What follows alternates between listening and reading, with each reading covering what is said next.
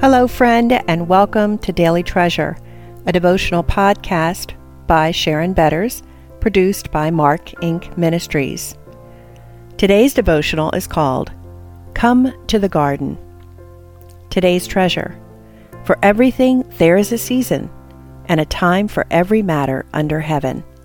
A time to be born, a time to die, a time to plant, and a time to pluck up what is planted, a time to kill, and a time to heal, a time to break down, and a time to build up, a time to weep, and a time to laugh, a time to mourn, and a time to dance, a time to cast away stones, and a time to gather stones together, a time to embrace, and a time to refrain from embracing, a time to seek, and a time to lose, a time to keep, and a time to cast away, a time to tear, and a time to sow, a time to keep silence, and a time to speak, a time to love, and a time to hate, a time for war, and a time for peace.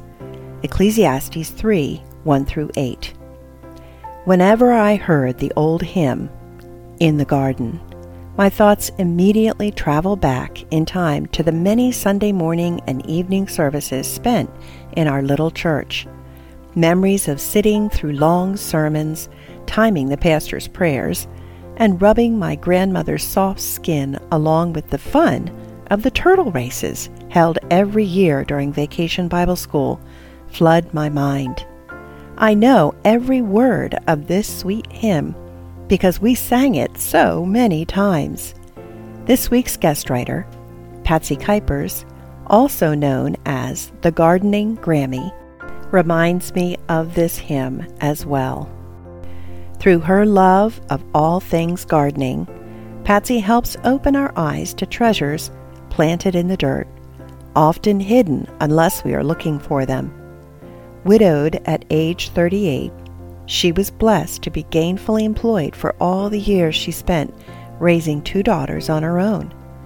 When the corporation she worked for just over 30 years eliminated her job, she returned to school to study horticulture, a passion born of caring for the garden her husband left as part of his legacy.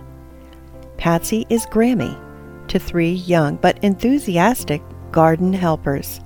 She enjoys teaching them about plants and the one who created them.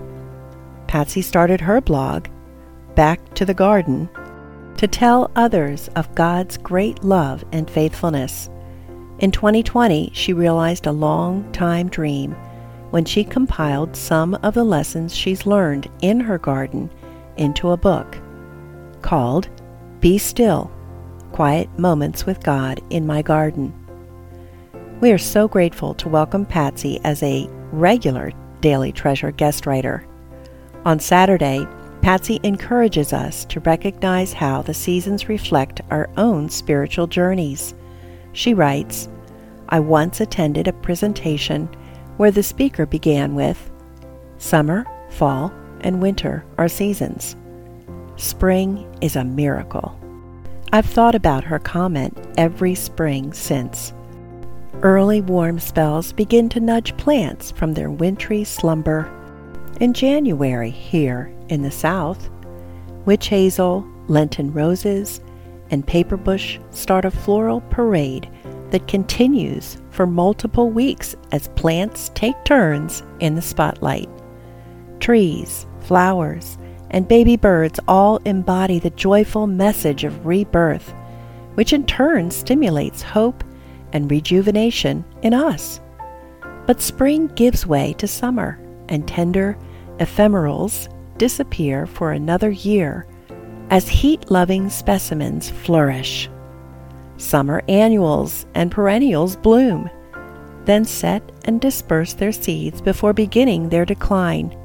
Fall arrives, crops are ripe for harvest, the fruit of spring planting and summer tending Soon daylight hours decrease, as does the temperature, and autumnal leaves create a riotous display of color.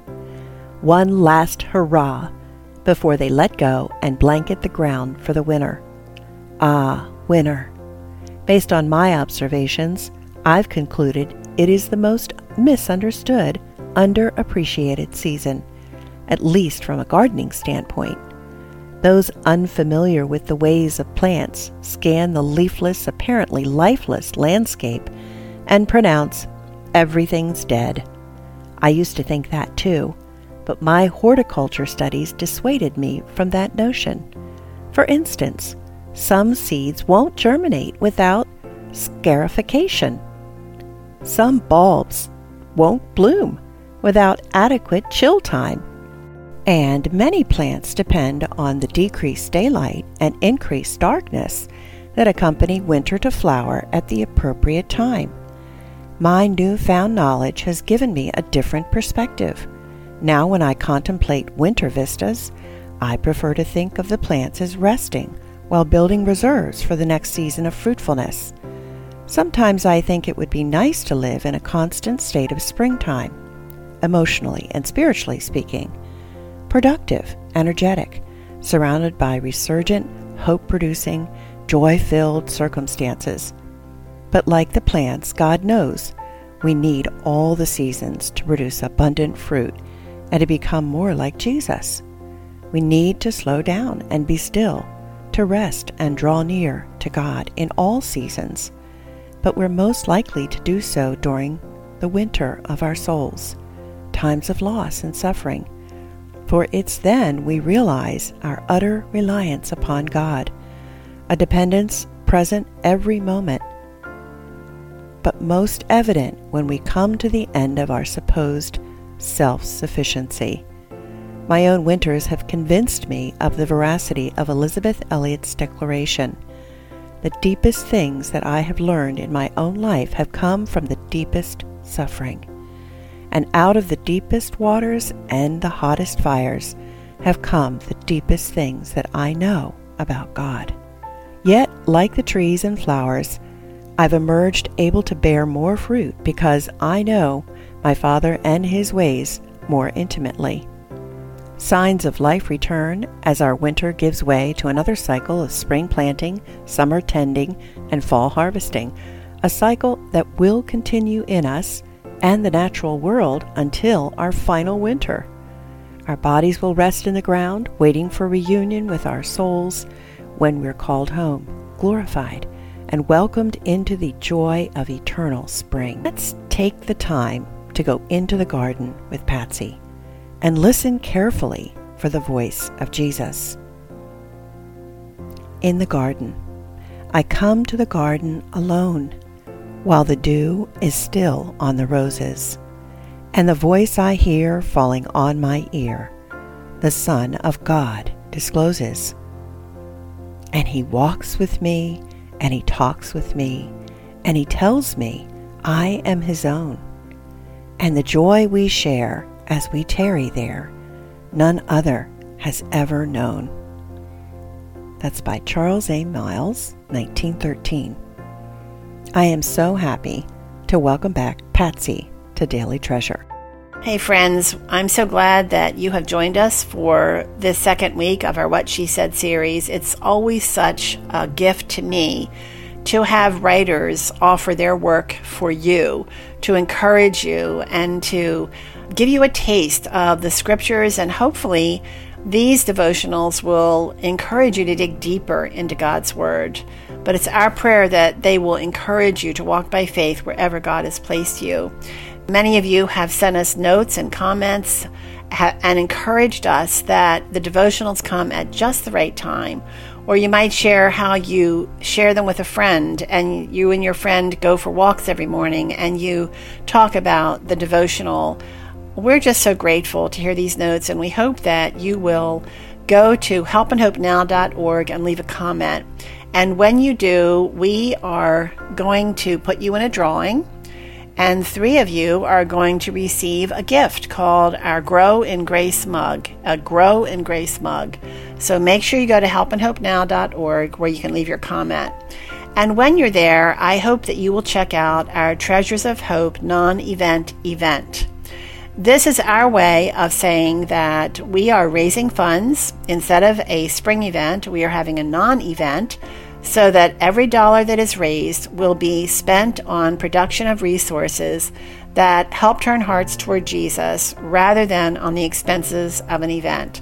We're not saying we're never going to have another event. In fact, next year we're going to have a 30th anniversary celebration. But for this year, we felt compelled to make this, as I said, a non event event. Our goal is to raise $100,000 between now and the end of October. And the reason we need to raise these funds is because we are expanding by faith the footprint of Mark Inc. We are doubling the production of our resources for the Help and Hope podcast and for Ask Dr. Betters, and we are adding some support staff to help us accomplish these goals. We are so excited about the vision God has given us for the future of Mark Inc., and we are so eager to see how He provides for the funds that are needed to accomplish these goals. So, would you join us in prayer as we go on this faith based venture? Because I know it's a lot of money, but God has already given it to those that He has designated to be part of the Mark Inc. family, the supporters who make it possible for us to continue to offer the help and hope of the gospel to hurting people. So go to helpandhopenow.org, check out the Treasures of Hope non event event page where you can safely give, and also you can check out the possibility of a legacy gift. I'm Sharon Betters. Thanks so much for joining us, and I look forward to being with you tomorrow.